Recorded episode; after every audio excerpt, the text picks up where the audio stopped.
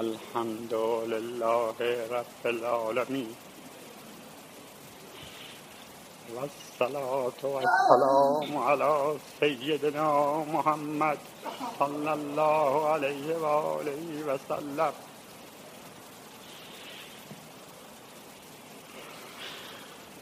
والأئمة المعصومين عليهم السلام سيما ظهور العشق تعالى وأبي الأولياء وخامس آل أبا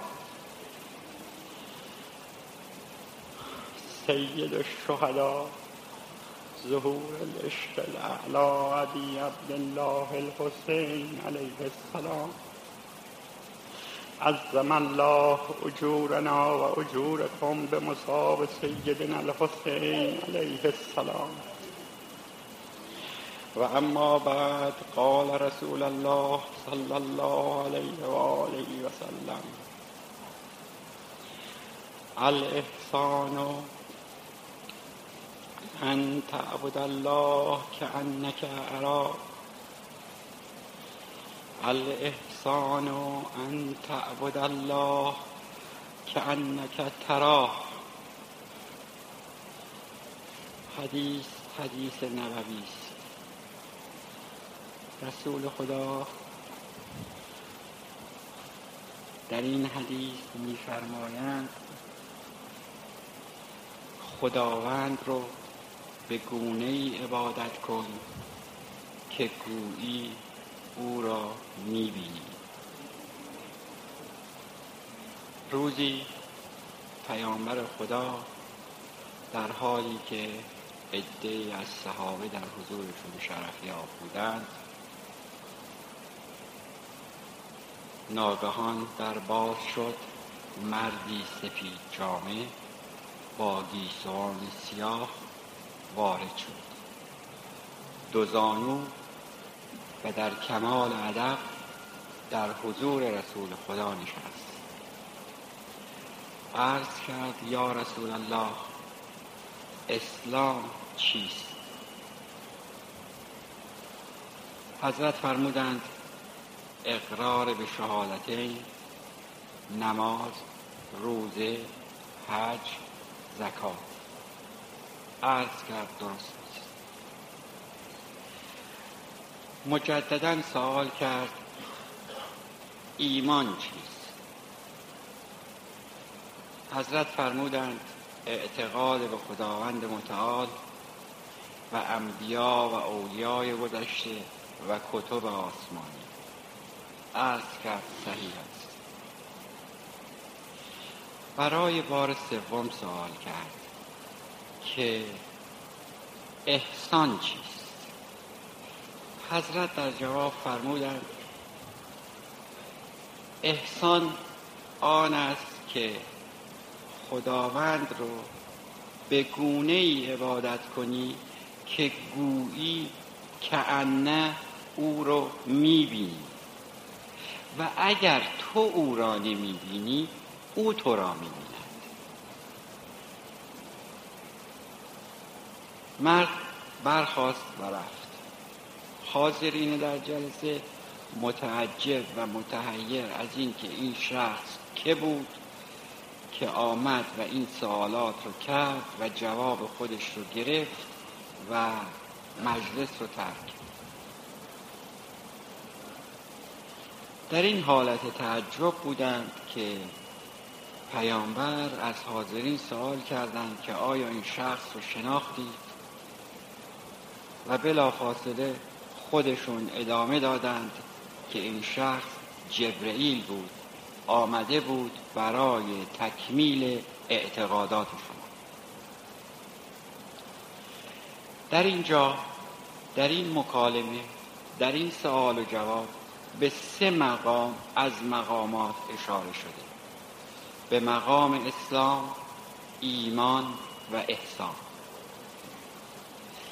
در حدیثی دیگر پیامبر صلی الله علیه و آله و سلم میفرمایند الشریعت و اقوالی و طریقت و افعالی و الحقیقت و احوالی. شریعت قولهای من است گفتار من است. طریقت فعلهای من است کرده های من است. حقیقت حالات من است احوال من است. در اینجا کسانی که در شریعت سعی می کنند همانند پیامبر رفتار کنند در شریعت پیروی از پیامبر می کنند اهل شریعت هستند. و اونهایی که در طریقت پیروی می کنند از پیامبر اهل طریقت هستند. و آنهایی که در حقیقت اهل حقیقت ولی اون چه مسلم است شریعت و طریقت راهی به سوی حقیقت. ولی اونهایی که این دو راه رو طی کنند هرگز به اون حقیقتی که پیامبر اکرم صلی الله علیه و آله و سلم و ائمه خدا علیهم السلام رسیدند نمی‌رسند. حقیقت و طریقت همونطور که عرض کردم راههایی هستند برای رسیدن به حقیقت.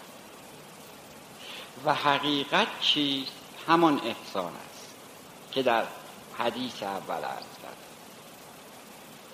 پس احسان چیست؟ احسان مستر باب افعال است. و کلماتی نظیر حسن حسین محسن همه از مشتقات آن است. حسن به کسی گفته می شود که فعل و عمل او نیکوست. و احسان در کسی وجود دارد که فعل و عمل و قول او به طریق احسن یعنی به بهترین طریق انجام می شود. و وقتی که قول و فعل خود رو به بهترین طریق انجام داد محسن می شود. و خداوند در قرآن میفرماید والله یحب المحسنین. من محسنین رو دوست دارم. و محسنین که همونطور که عرض کردم در فعل و قولشون سعی می کنند به طریق احسن اون رو انجام بدهند به مرحله از مرحله احسان می‌رسند. به مرتبه از مرتبه احسان می‌رسند. چون احسان دارای مراتب و مراحل گوناگون و بالا و پایین است.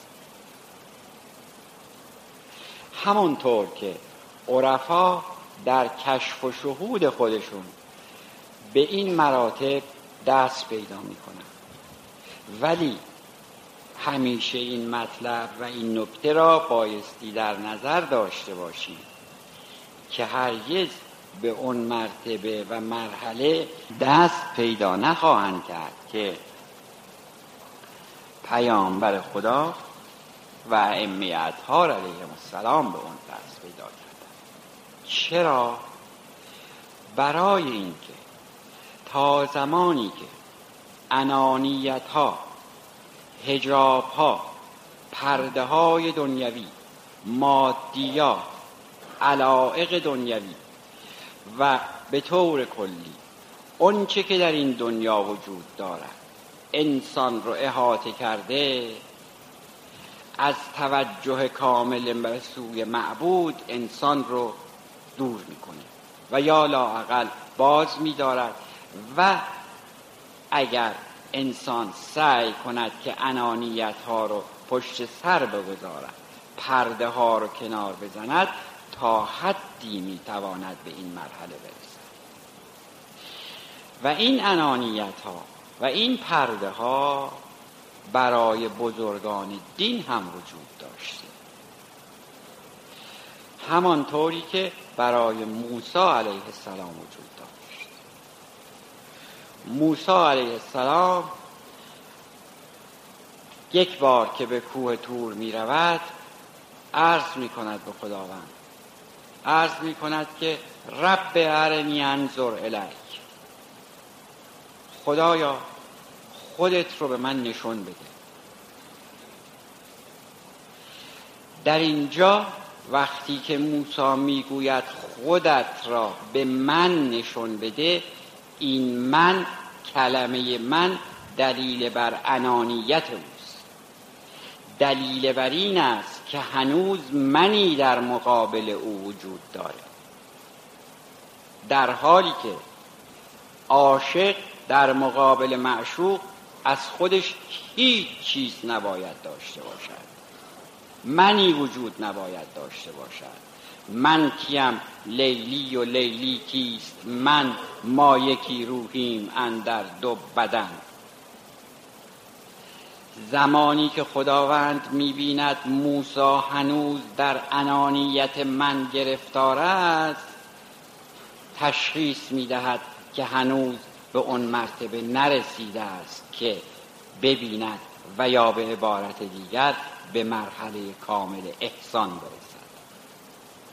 و به مرحله شهود برسد. لذا در جواب میفرماید لن ترانی. لن لن نفی ابد هست. لن ترانی. تو هرگز مرا نخواهی انظر الی الجبل. و برای اینکه بدانی نمی‌توانی مرا ببینی به کوه نگاه موسا زمانی که به کوه نگاه می کند می بیند که کوه مندک شد متلاشی شد شعلور شد. صخره های بزرگ از کوه سرازیر شدند.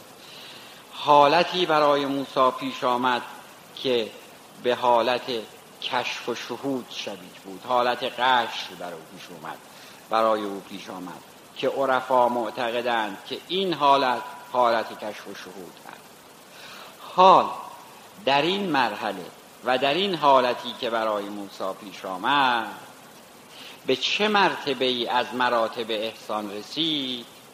خود داند ولی اون چه مسلم است با فرمایش خداوند که میفرماید لن ترانی به مرتبه ای که رسول خدا محمد ابن عبدالله صلی الله علیه و آله و سلم رسید به اون مرتبه نرسید. ولی از طرفی کسانی هستند همچون علی ابن ابی طالب علیه السلام.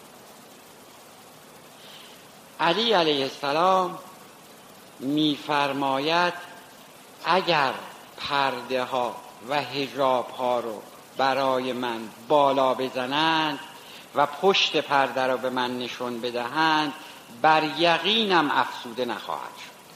یعنی یعنی برای او پرده وجود ندارد. هرچه هست او می‌بیند. وقتی که می‌گوید اگر پرده ها رو کنار بزنند بر یقینم افسوده نخواهد شد یعنی در تمام حالات حالت احسان کامل برای او وجود دارد. و کلمه گویی او را می‌بینی که انه او را می‌بینی برای علی مفهوم ندارد چون او در هر حالتی او را می‌بیند. پرده ها باشد او رو می‌بیند. پرده ها نباشد او رو می‌بیند. ولی این دیدن چگونه است؟ یکی از احبار احبار جمع هبر هست. هبر به علمای یهود می‌گوید یکی از احبار به حضور علی علیه السلام شرفیاب می شود و عرض می کند یا علی آیا تو خدایی رو که عبادت می کنی می بینی حضرت میفرمایند بله بله که می‌بینم. من هرگز خدای نادیده رو عبادت نمی مجددا سوال می‌کنه این شخص. که آیا خدایی رو که می‌بینی با همین چشم سر می‌بینی؟ علی میفرماید نه. خداوند با چشم سر دیدنی نیست. من او رو با چشم دلم می‌بینم. چشم دل همون چشمی است که عرفا قائل به اون هست چشم دل باز کن تا که جان بینی آنچه نادیدنی است. آن بینی. پس علی علیه السلام با چشم دل خداوند رو میده و اصولا شیعه رؤیت خداوند متعال رو با چشم سر رد می‌کنه. و در اصول کافی که یکی از چهار کتب معتبرش هست بابی هست به نام باب ابطال رؤیت که به طور کلی رؤیت خداوند رو با چشم سر رد می ولی زمانی که شخص به اون مرتبه از مراتب رسید که خداوند رو با چشم دل دید یا به عبارت دیگر به مرحله کشف و شهود کامل رسید دارای حسن و جمال و زیبایی می شود. چرا دارای حسن و جمال می شود؟ چون اون کسی اون چیزی رو که می بیند دارای حسن و جمال است. حسن جمال و زیبایی او در بیننده اثر می اثرات زیبایی او در علی علیه السلام و در در ائمه و در اولیاء الله مؤثر واقع میشه و اونها به نوبه خودشون زیبا میشن. و همونطور که عرض کردم احسان دارای مراتب مختلفی است. به همین ترتیب زیبایی هم که در اثر این احسان به دست می آید دارای مراحل و مراتب مختلفی است. که بالاترین مرتبه آن رو رسول الله داشت. که سلمان وقتی که نگاه می‌کنه به صورت محمد می‌گوید که به به محمد تو چقدر زیبا هستی. این زیبایی رو که سلمان می‌گوید اشاره به چشم و ابرو و بینی و دهان نیست که زیباست. و هماهنگ است. نه. این زیبایی باطنی است که در اثر احسان پیدا و دلیل آن هم این است که به همون صورتی که به همون جمالی که سلمان نگاه می و می‌گوید به به تو چقدر زیبا هستی؟ به همون صورت و به همون جمال ابو جهل عموی پیامبر نگاه می کند و می‌گوید این محمد چقدر زشت و کریه المنظر است. در حالی که نمی‌داند صورت محمد آینه است که ابو جهل صورت خود رو در آن آینه می‌بیند و الا محمد همون زیبایی رو که سلمان عرض کرده دارای همون زیبایی. و انبیا و اولیا و ائمه ها علیهم السلام هر یک به نوبه خود دارای این زیبایی بودند که تمام اینها زیبایی معنوی و صحبت از زیبایی ظاهری نه تنها در یک مورد در مورد یوسف که می‌گویند دارای حسن و جمال ظاهری هم بود که مشهور است که یوسف زیباترین چهره ها رو داشت. این امر طبیعی است که بشر به دنبال زیبایی است. در ازل پرتو حسنت ز تجلی دم زد. عشق پیدا شد و آتش به همه عالم زد. این زیبایی و جمال چه چیز به دنبال می آورد؟ عشق رو به دنبال می آورد. بشر به طور کلی طالب زیبایی است طالب عشق است طالب کمال است. و زمانی که موفق شد این زیبایی رو ببیند عاشق می شود. حسین ابن علی علیه السلام که ظهور العشق الاعلا به او لقب دادند. دارای کمال احسان شد و این زیبایی رو دید و عاشق شد و عدهای رو با خودش عاشق کرد و به معرکه عشق. و در این معرکه به شهادت رسید. عشق از اول سرکش و خونی بود. تا گریزت اون که بیرونی بود عشق و جمال به دنبال خودش خون ریزی داره. و کسی که عاشق می شود از خون ریزی نمی حراسد و خوشا به سعادت کسانی که عاشق او می شوند عاشق معبود و محبوب می شوند همانطوری که حسین ابن علی و یاران او شدند و به کمال مطلق می که در این صورت است که خداوند در حدیث قدسی میفرماید من طلبنی وجدنی و من وجدنی عرفنی و من عرفنی عشقنی و من عشقنی عشقته و من عشقته قتلته و من قتلته اندیته. خداوند میفرماید کسی که منو طلب کنه در میابد من زمانی که دریافت منو می‌شناسد من زمانی که شناخت منو عاشق من میشه. زمانی که عاشق من شد من هم عاشق او میشم وقتی که عاشق او شدم عاشق خودم رو می‌کشم. و برای کشته خودم دیه و خونبهای قائل هستم. اون دیه و خونبها چیست؟ خود من هستم.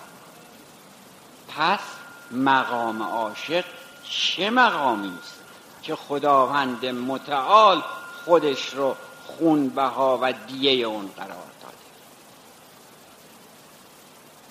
برای همین است که در سلام هایی که به عبی عبدالله حسین ما عرض می‌کنیم یکی از سلام ها این است. السلام علیک یا سار الله. سلام بر تو ای کسی که خون بهای تو خداست.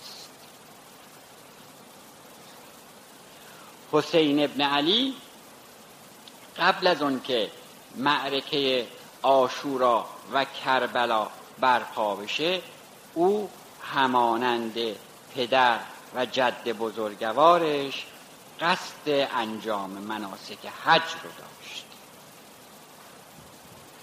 بدین معنی که آزم مکه بود و قصد حج داشت و می‌خواست محرم بشه. و اعمال رو انجام ولی زمانی خبر شد چون همانطور که یزید و یزیدیان جاسوس هایی داشتند که اخبار حسین رو به اونها می‌دادند حسین علیه السلام هم متقابلا جاسوس هایی داشت که از اونها برایش خبر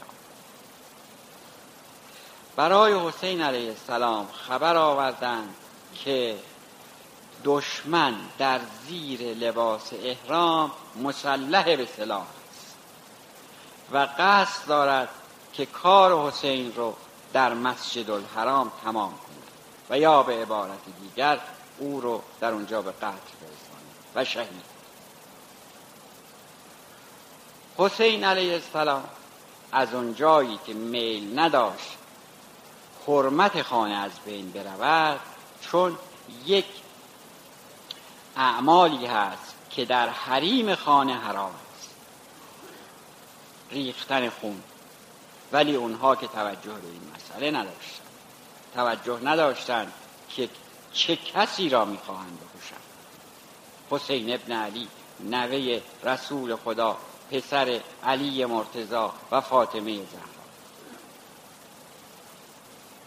به همین دلیل حضرت برای حفظ حرمت خانه تصمیم گرفتند که مناسک رو تعطیل کنند و منصرف بشن و به طرف عراق حرکت کنند.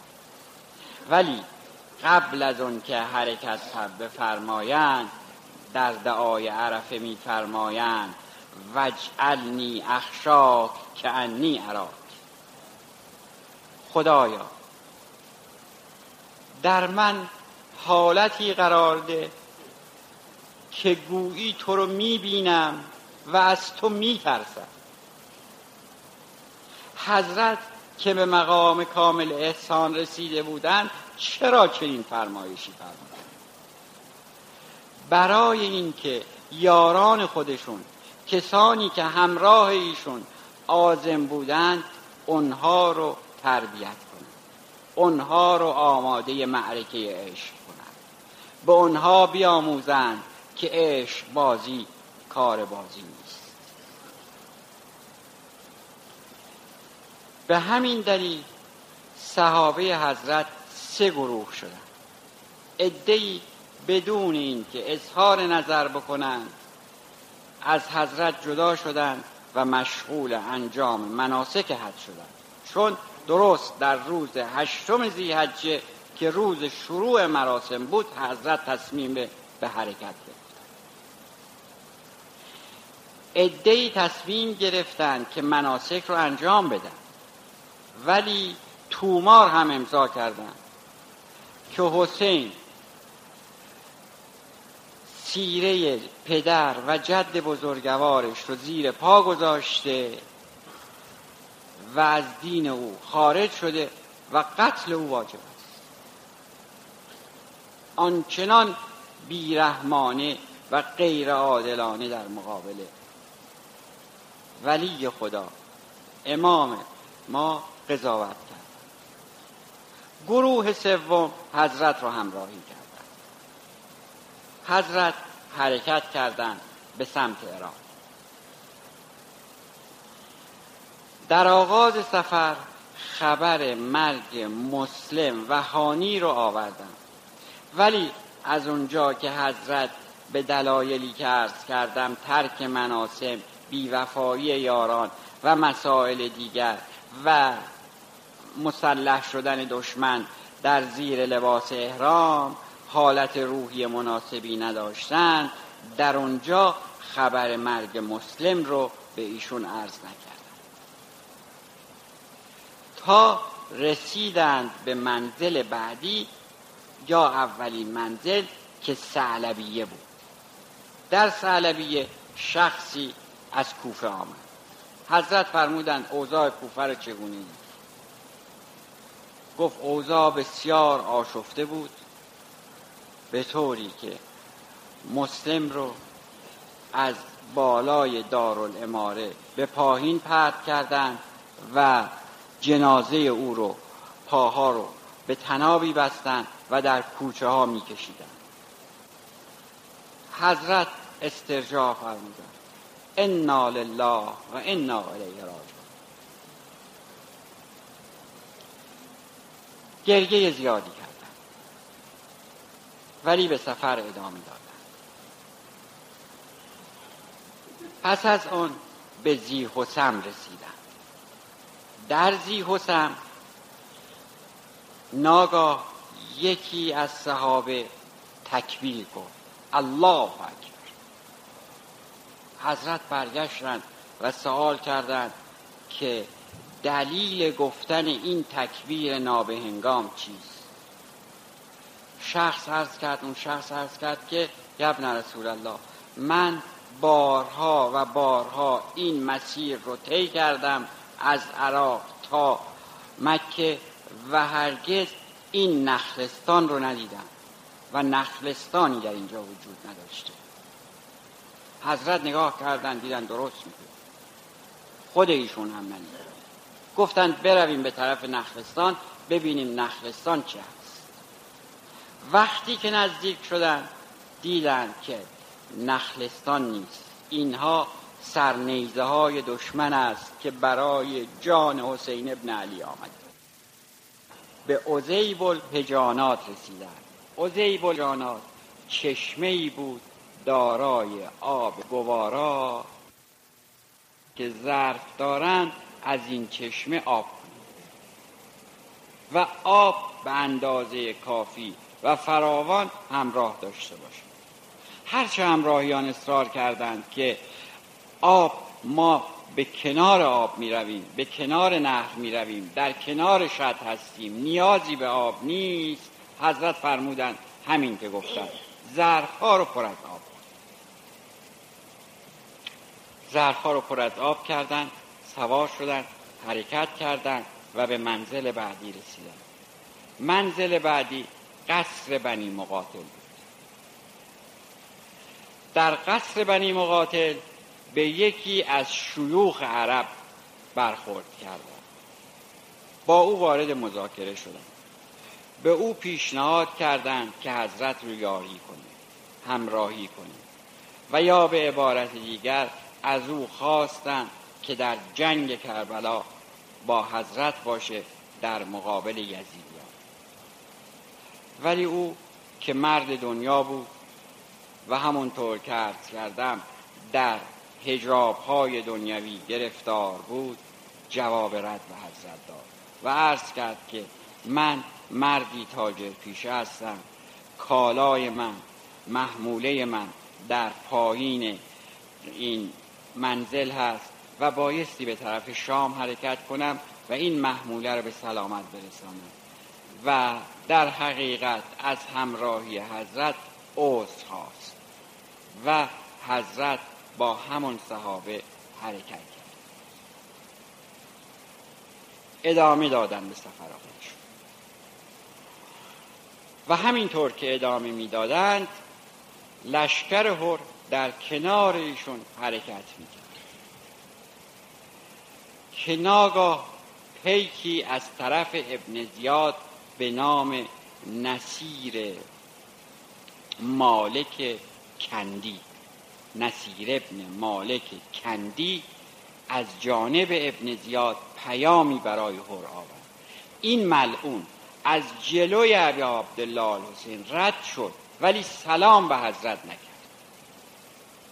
پیام را آورد و به هر داد و در پیام ابن زیاد نوشته بود که حسین ابن علی رو در هر کجا که هست در زمینی بی آب و آبادی نگه دار و محاصره کن و سعی کن که کسی به او دسترسی نداشته باشد و اگر بر قوای او افزوده شود و او با مردم تماس داشته باشند شکست ما مسلم است.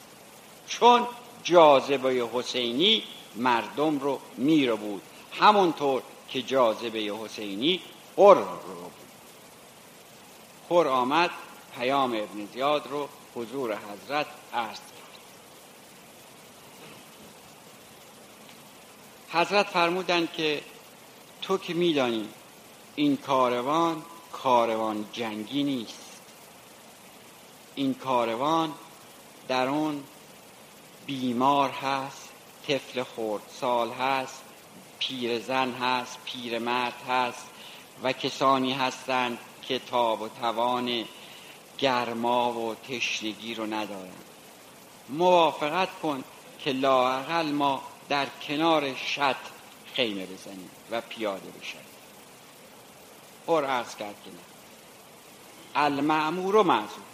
من معمور به این هستم که شما رو در همین جا متوقف کنم. هر چه حضرت اصرار کردن او انکار کرد و گفت بایستی که در همین محل توقف حضرت او رو نفرین فرمودن. فرمودن برو که مادرت به عزایت بنشین. پر عرض کرد که چه کنم که نمی‌توانم نام مادر شما رو بیارم. حضرت سوال کردند که نام این زمین چیست. نام های مختلفی رو گفتن یکی گفت نینوا یکی گفت قادسیه. اسامی دیگری رو نام بردن. حضرت لحظه ای سکوت کردند و پرسیدند که نام دیگری ندارد این سرزمین. شخصی که در عقب جمعیت ایستاده بود است کرد چرا قربان اینجا رو کربلا هم می‌گویند. حضرت به محض اینکه نام کربلا رو شنیدند فرمودند هیهات من کربن و بلا. اینجا محل شهادت ماست. اینجا محل عروج ماست. اینجا محلی است که ما به محبوب و معشوق خود میپیوندیم. خیمه ها رو پیاده کنید. اطفال رو در خیمه ها جا بدید. خیمه ها رو بزنید و هر پیاده شدن خودشون ترتیب دادن به طوری که خیمه ها در جای مشخصی قرار بگیره که حرم سرای حضرت دور از افراد مردهای نامحرم باشه خیمه بزرگی هم قرار دادن برای اقامه جماعت و سخنرانی های جنگی و تبادل نظر.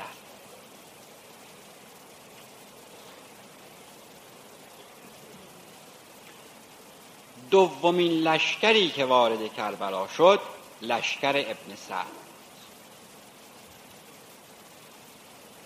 تا شب هشتم محرم. شب هشتم محرم عده زیادی به قشون دشمن افزوده شدند. و در تمام این مدت بر لشکریان دشمن افسوده می شدند در حالی که یاران حسین همونهایی بودند که با او آمده تا عصر تاسوعا.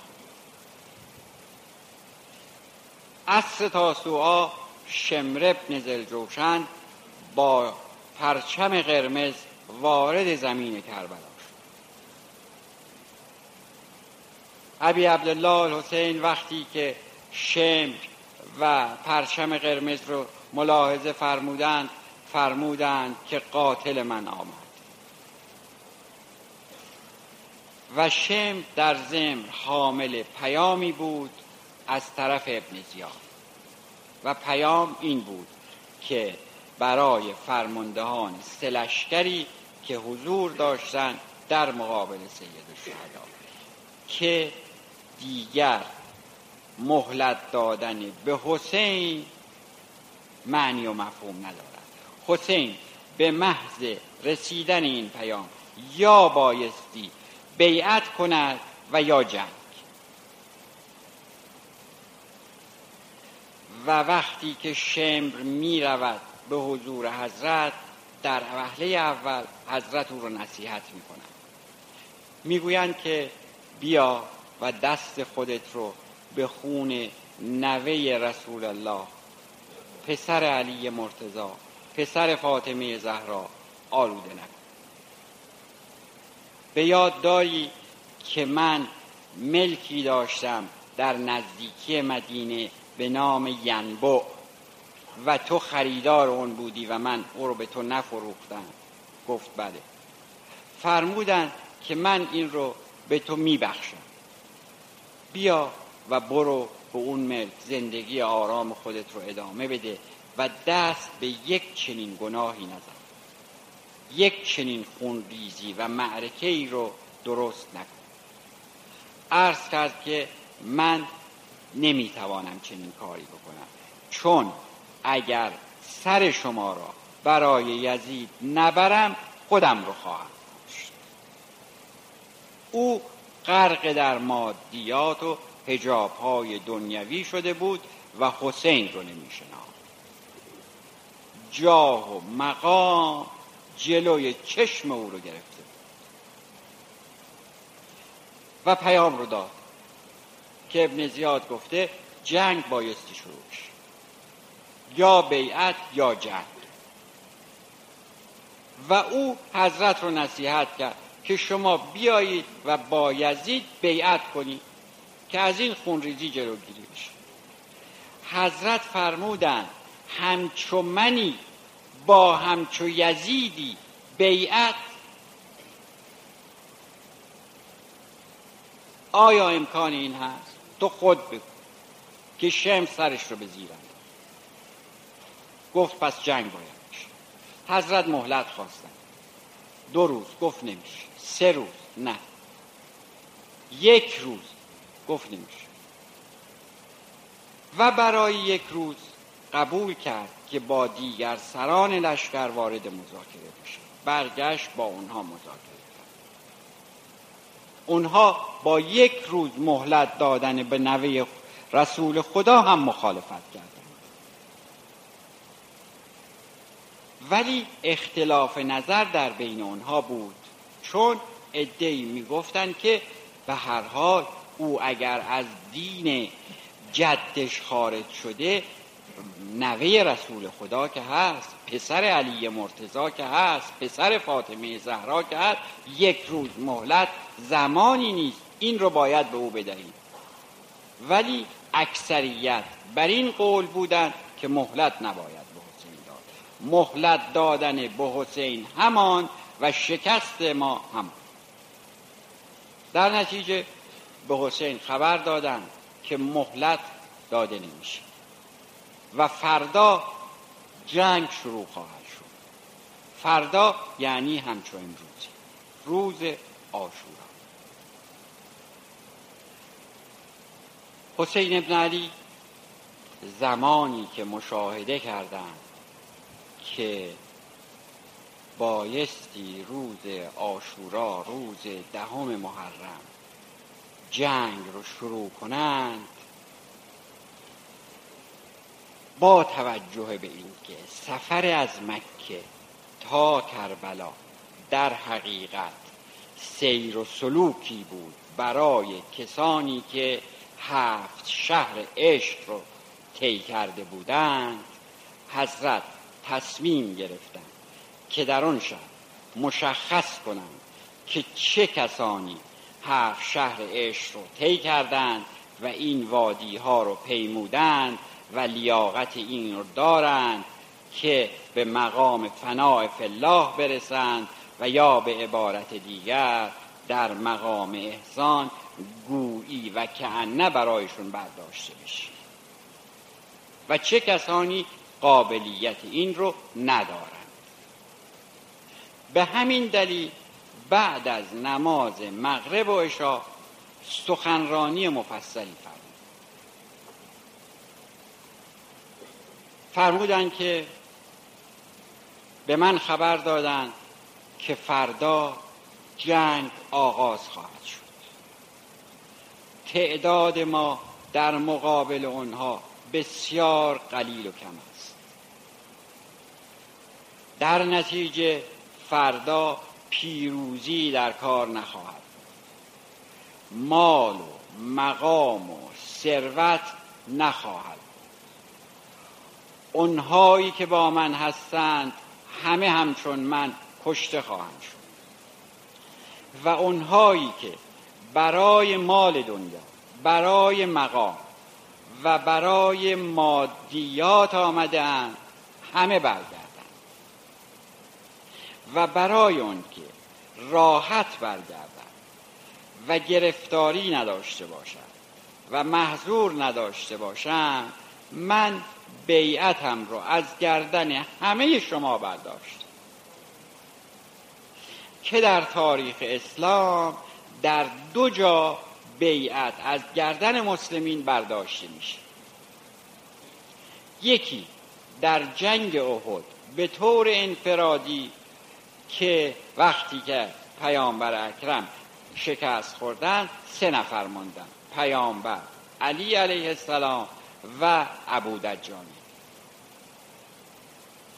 حضرت ابو دجانه را احضار فرمودن به او فرمودن که ابو دجانی من بیعتم رو از گردن تو برداشتم و تو برو به خانه و خانوادت برس علی برای من کافی است. ابو دجانه عرض کرد که یا رسول الله دست از دامن تو بردارم و به خانه برم. پیش همسرم فرزندم خانه خب خانه که خراب فرزندم که میرم. همسرم که می‌رود اون که برای من میماند تو هستی. این تو هستی که شفیع من خواهی بود در روز هش من چگونه دست از دامن تو بردارم؟ اجازه بده که به میدان بروم و در راه تو شهید بشم. حضرت او رو دعا کردن و اجازه فرمودن به میدان رفت و شجاعانه جنگید. جنگید و تعداد زیادی از دشمن رو به هلاکت رسوند. تا اون که خسته شد و از پشت ظالمی بر او ضربتی وارد آورد که از اسب به زمین آمد که می نویسند علی ابن ابی طالب علیه السلام. همچون شیری بر بالین او آمد و او رو در آغوش کشید و به نزد پیامبر نگاهی به سیمای نورانی پیامبر کرد و عرض کرد یا رسول الله آیا از من راضی شدی؟ پیامبر فرمودند بله من از تو راضیم خدا هم از تو راضی است ابو جان جان داد در حالی که با بیعت رسول خدا جان داد و بار دوم که بیعت برداشته شد در شب آشورا بود که به طور دست جمعی بیعت از گردن مسلمین برداشته شد. ابی عبدالله الحسین برای اینکه می‌دانست تمام اینهایی که هستند یاران واقعی نیستند.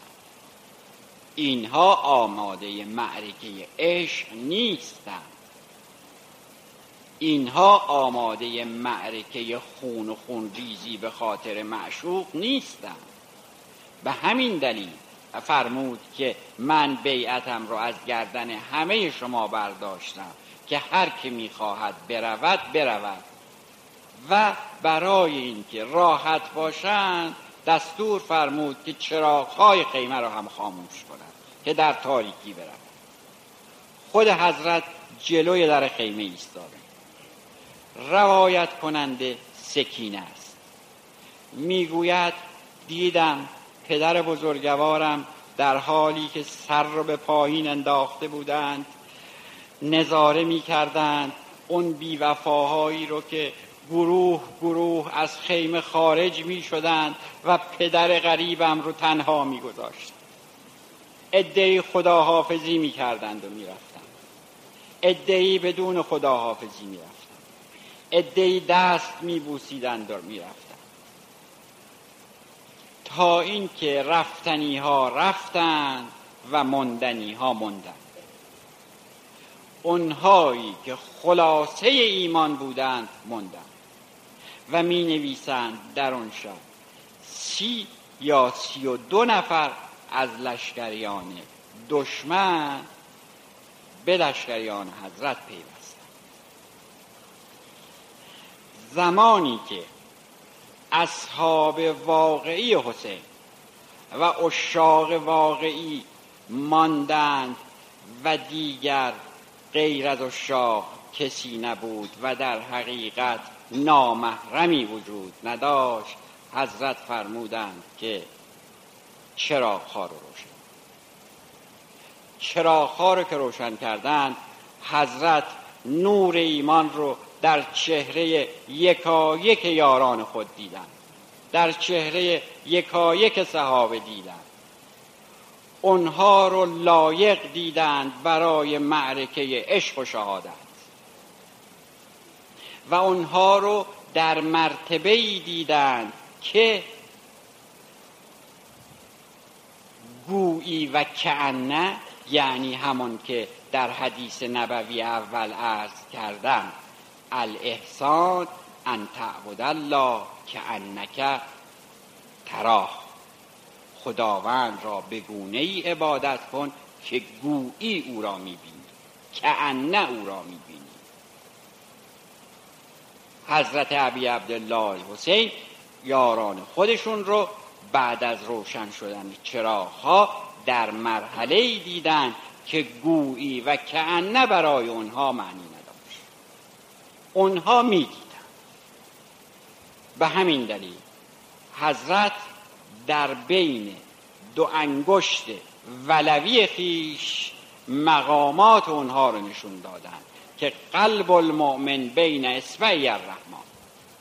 انگشتان خودشون رو اینطور کردند و صحابه در بین دو انگشت حضرت مقامات خودشون رو در بهشت و اونگاه که این مقامات رو دیدن به وجد و سرور در بریر که شخص بسیار عبوس و خو و اخمو و متکبری بود اون شب به وجد آمده بود. شوخی می‌کرد خنده می‌کرد نمیخوابید نمیگذاشت دیگران بخوابند. آبس پیرمردی سمین که قدرت حرکت به سختی داشت همانند جوان جست و خیز می‌کرد. اون شب شب قدر بود برای اینها حضرت اونها رو تنها گذاشتن. و بعد از اون که به خیمه ها سر زدن به اطفال سر زدن به سجاد سر زدن به همه سرکشی کردن به گوشه ای رفتن و با خدای خودشون مشغول راز و نیاز شدن. اون راز و نیازی که گویی و کن در وجود نداشت.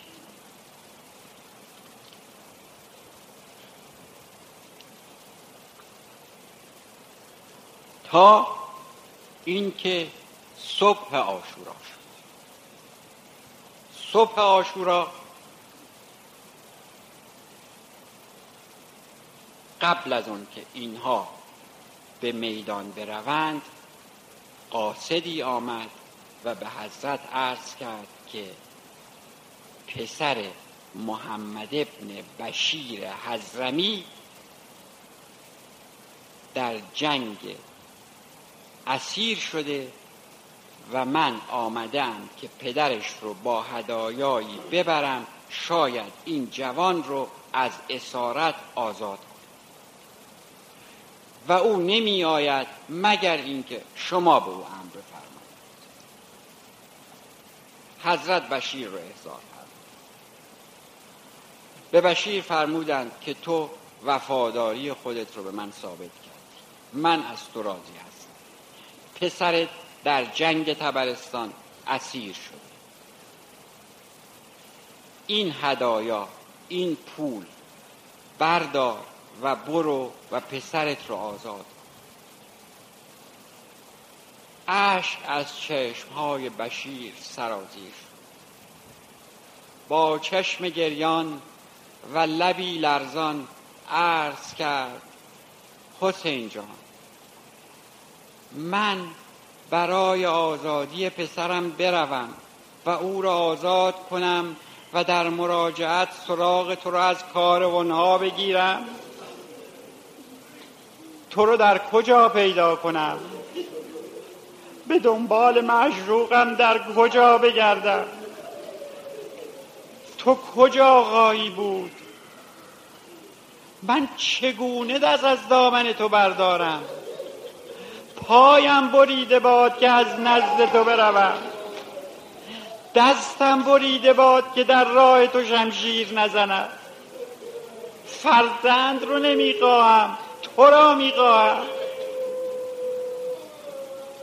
حاضر نشد برای آزادی فرزندش بروم. اجازه خواست که اولین کسی باشد که به میدان می‌رود. حضرت به او اجازه فرمودن به میدان رفت. شهید شد. بعد از اون یکی بعد از دیگری بریر.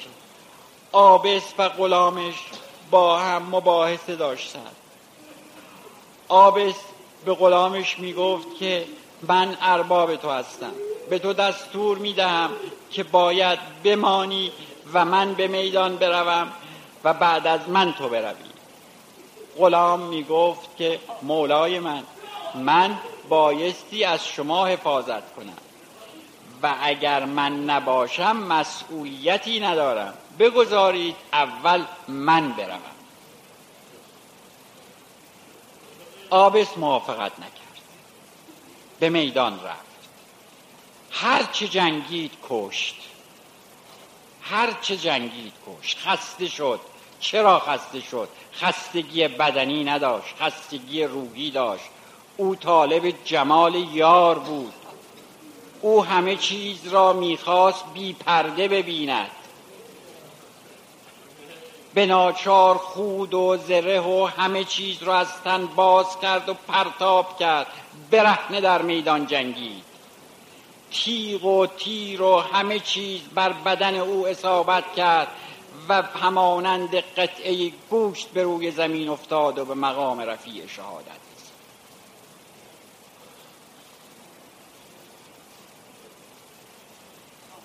تفلان مسلم آمدند اونها را آوردند به حضور حضرت و اجازه میدان خواستند. حضرت در اول موافقت نمی در اثر اصرار مادرشون موافقت فرمودند. ولی به محض رسیدن به میدان ظالمی موهای اون رو گرفت و سرها را از تن جدا کرد و پرتاب کرد جلوی خیمه مادر. مادر دوید سرها رو در آغوش کشید. بویید بوسید. ولی ناگهان به خود آمد و سرها رو پرتاب کرده میدان و گفت من چیزی رو که در راه خدا دادم پس نمی‌گیرم. اصحاب یکی بعد از دیگری در نهایت شجاعت به میدان رفتند و جنگیدند و شهید شدند. تا ظهر آشورا ظهر آشورا حسین ابن علی یک و تنها. بدون یار و یاور. در بین اجساد شهدا قدم می‌زد. نگاه چهره آنها می‌کرد. می‌گفت قاسم جان کجایی که ببینی حسین تنهاست؟ به چهره عباس نگاه می‌کرد. می‌گفت عباس برادرت حسین یک و تنهاست و در مقابل این قشون که ریسمانوار او را محاصره کردند می‌خواهد بجنگد. و به جنازه هر یک که می‌رسید با او درد دلی می‌کرد. تا اینکه هم همه لشکر بلند شد. حلم مبارز می طلبیدن. غیرت حسینی به جوش آمد. تاب و توان نیاورد که در مقابل این بیهیاها تحمل کند صبر کند و جوابی نگوید. آمد مسلح به سلاح سوار بر اسب سه حمله شجاعانه به قلب لشکر به یمین و به یسار کرد و تعداد زیادی رو به درک واصل کرد که ناگاه جبرئیل رو دید. جبرئیل در حضور حضرت حاضر شد و عرض کرد یبن رسول الله اگر این چنین ادامه دهید تمام اینها رو به درک واصل خواهید کرد. و جهنم پر از اینها خواهد شد در حالی که ما بهشت رو برای شما آزین بسته ما منتظر قدوم شما هستیم. امشب بهشتیان جشن دارند. لحظه ای بعد سیمای ملگوتی پیامبر و علی مرتضا رو دید. که با یک جمله فرمودند حسین جان ما منتظر تو هستی زودتر بیا. در اینجا حسین جنگ رو جایز ندید برگشت لباس از تن بدر کرد فزه رو احضار کرد. فزه خادمه مجلله بود که عمری افتخار خدمت خاندان اسمت و تهارت رو داشت. به فزه فرمود فزه می‌روی به فلان خیمه. در آن خیمه سه صندوق هست در صندوق وسط سه بخچه است. در بخچه وسط سه پیراهن هست. پیراهن وسط رو برمیداری و برای من ولی مبادا زینب بفهم. مبادا زینب از پیراهن خبر شود. که در مورد این پیراهن روایت مختلف است. گروهی می‌گویند این همان پیراهنی است که ابراهیم پوشید و با آن داخل در آتش شد و بعد به بقیه انبیا و اولیا رسید تا حسین ابن علی و بایستی بالاخره به دست امام زمان برسد. روایت دیگر این است که این پیراهن را فاطمه زهرا با دست مبارک خودشون برای یک چنین روزی بافته بودند. فز اطاعت امر کرد. به سوی اون خیمه حرکت کرد.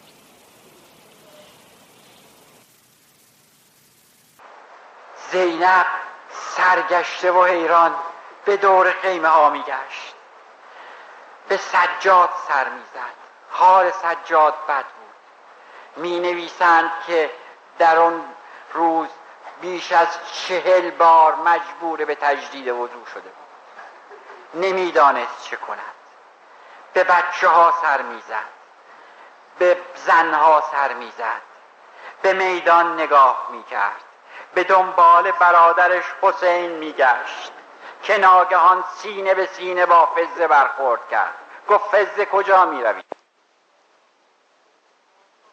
بیا این کار را حسین به تو فرموده؟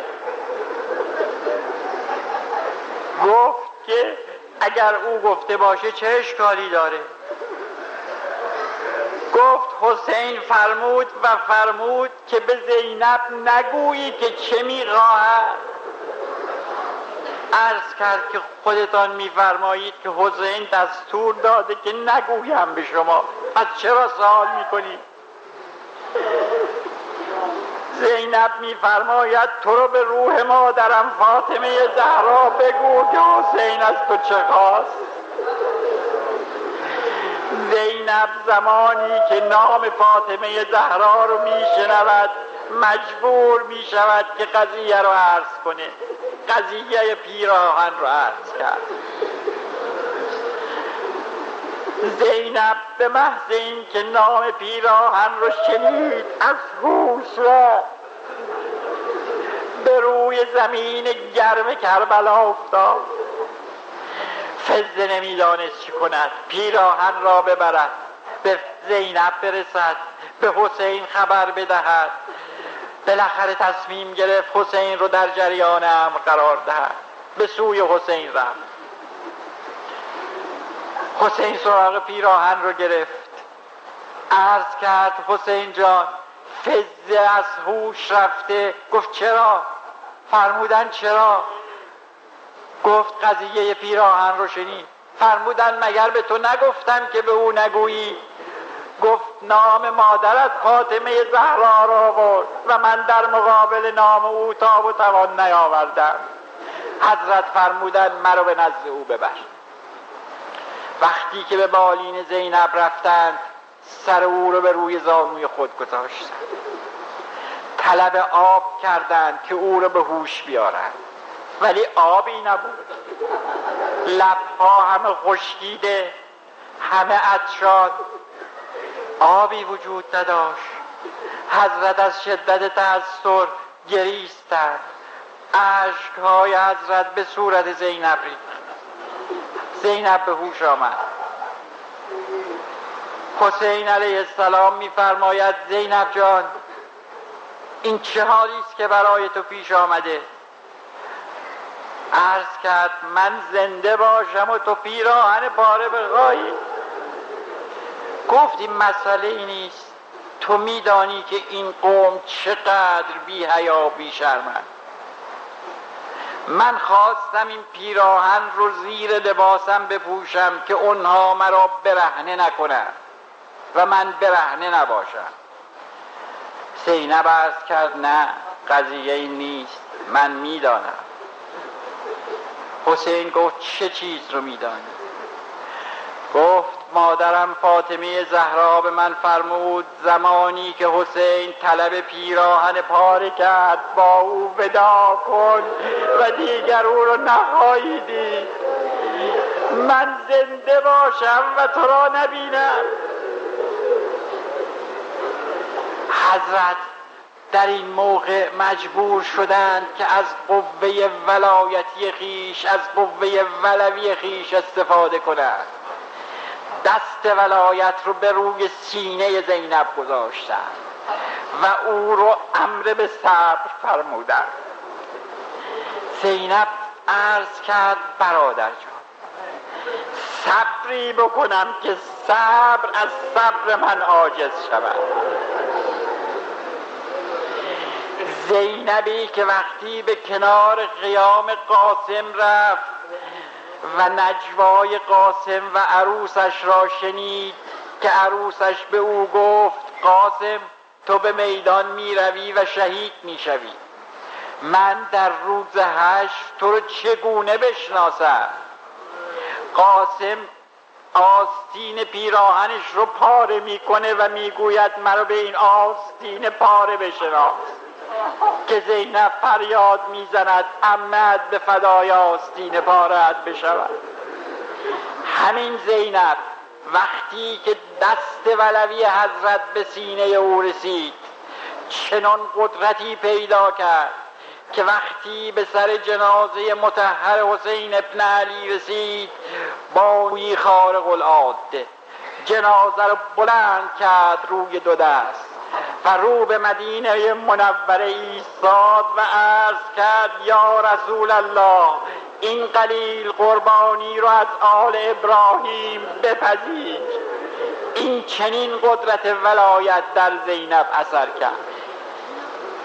حضرت پس از اون که زینب را آرام کردند سوار بر اسب به خیمه سجاد تشریف بردند. ودای الهی رو به او سپردند.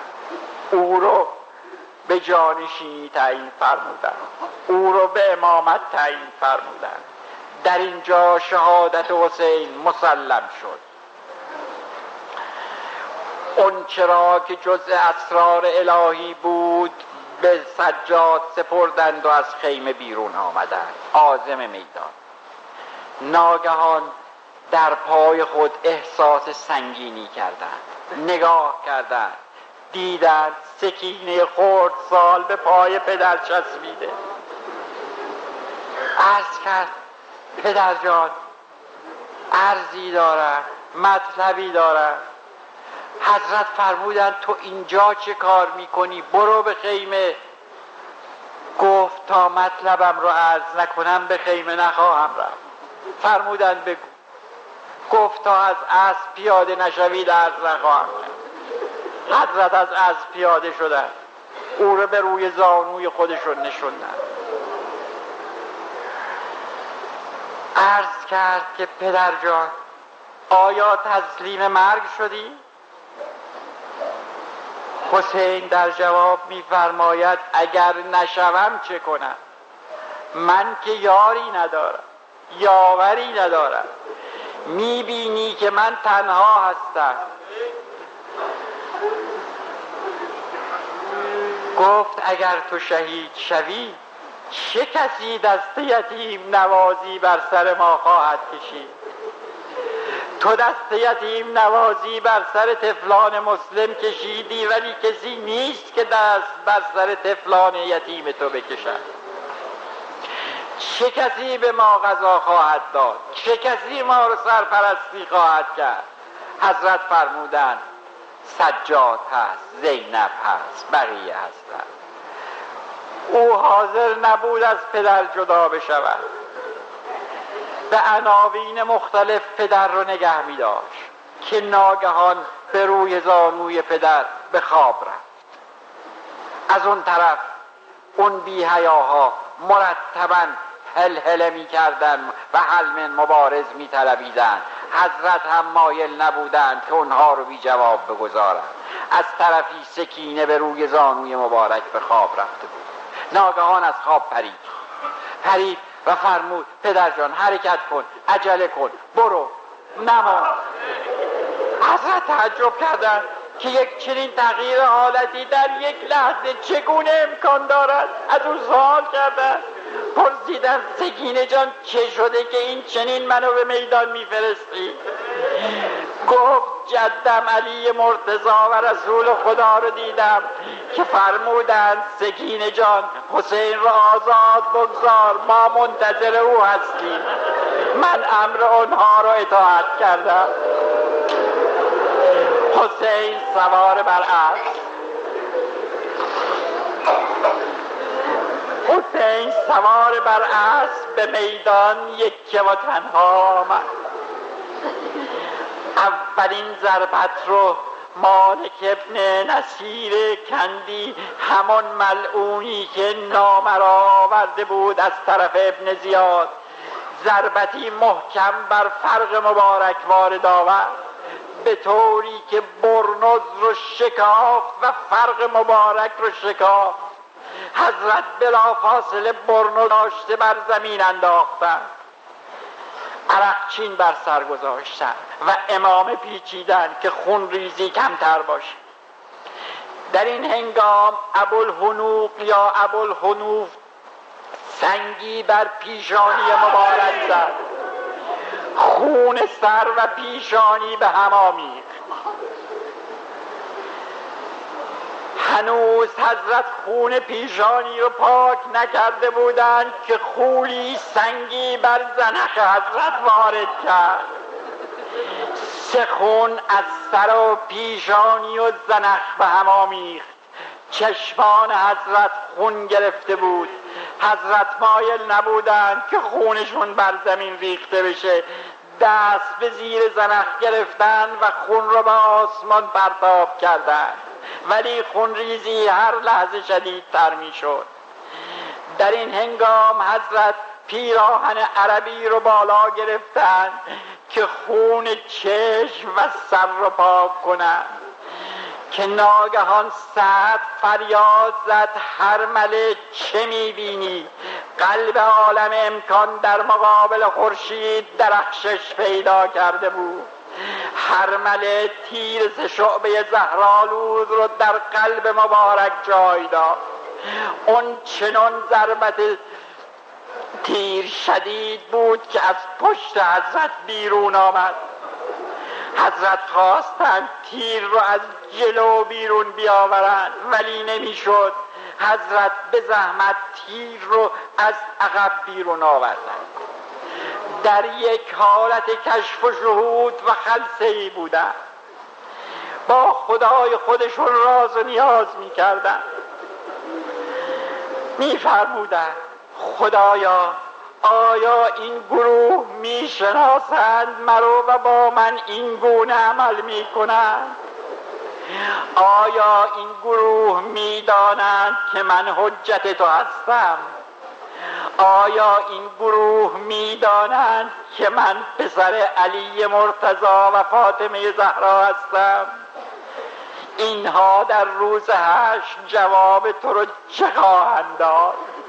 در این هنگام سنان ابن انس شمشیری بر ران حضرت وارد کرد که حضرت بیتاب شده. تمام قدرت حضرت سلب شده بود. حضرت مایل بودند که به روی زمین بخوابند. ولی از طرفی میل نداشتند که از اسب بیفتند به روی زمین. این رو برای خودشون خفت و خاری می دانستند تحمل کردند. تمام سختی ها دردها و ضربات رو تحمل کردند. اسب هم استوار ایستاده بود. اسب رو مخاطب قرار دادند و گفتند راضی مشو در مقابل دشمن خار شوم مرا به زمین بگذار. گویی زبان اسب رو میفهمیدند و اسب هم زبان حسین رو. عرض می کند یبن رسول الله من اگر شما رو در روی این زمین گرم بگذارم جواب جد و پدر و مادرت را چه بدهم؟ حضرت فرمودند حالا وقت این حرفها نیست. من بی طاقت شدم. تا و توان از من رفته. عجله کن. گفت به یک شرط. فرمودند بگو. گفت به شرط این که در روز هشت به مرکب شما من باشم. حضرت به او قول دادم در این هنگام اسب آرام به زمین آمد و نشست. حضرت به پهلو روی زمین گرم کربلا خوابیدند بسم الله و بالله و علا ملت رسول الله. و در سنوات گذشته در این لحظاتی هنگامی که صدای علا علا قد قتل حسین ابن علی در زمین آسمان تنین میافکند. یکی از اشاق و دلباختگان اون بزرگوار به نام حضرت رضا علی شاه. امامه خودشون را از سر برداشته به زمین پرتاب می‌برد